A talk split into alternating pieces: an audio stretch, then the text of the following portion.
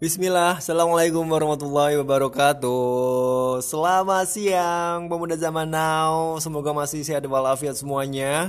Dan ketemu lagi bareng Bino Herdian di Cuma Podcast. Dan edisi hari ini Gue pengen ngomong ini pemuda zaman now Zaman now istilah yang sudah sering kali uh, mengema di telinga ya, pasti udah gak asing lagi, apalagi sudah viral akhir-akhir ini, khususnya di negara tercinta kita, negara Indonesia.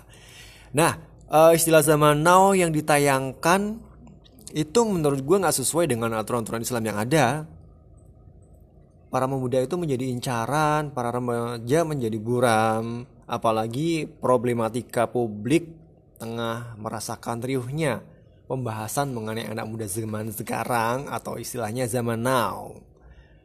Semua media sosial baik cetak maupun elektronik seperti yang hmm, menertawakan suramnya masa depan mereka. Nah, uh, melihat hal yang hal-hal yang demikian ini, gue sebagai pemuda rasanya sangat ironis sekali ya, karena peran pemuda dan pemudi itu merasa kehilangan sosok karakter yang sebenarnya apalagi kebobrokan moral yang uh, terus-menerus menggerogoti para remaja. Generasi muda menjadi salah dan merasa ditelanjangi oleh oknum-oknum yang nggak bertanggung jawab menurut gue. Bukannya malah memotivasi tapi uh, meracuni para penerus bangsa saat ini khususnya nih ya para pemuda dan pemudinya. Nah, apa bedanya sih yang ngakunya pemuda zaman now dengan generasi muda Islam hingga membuat ketimpangan yang sungguh nyata antara kepribadian kita dan kepribadian mereka, khususnya para pejuang Islam. Bukankah kita juga telah dipuji pemilik kehidupan sebagai umat terbaik? Sebagaimana Allah Ta'ala berfirman, Kalian semua adalah umat yang terbaik yang dilahirkan untuk manusia, menyuruh kepada yang makruf, mencegah dari yang mungkar, dan beriman kepada Allah.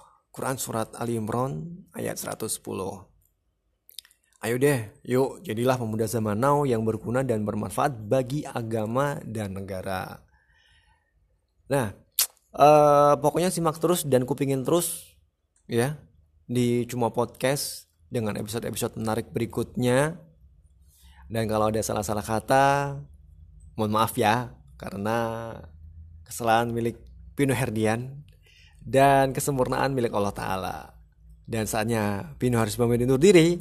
Wassalamualaikum warahmatullahi wabarakatuh.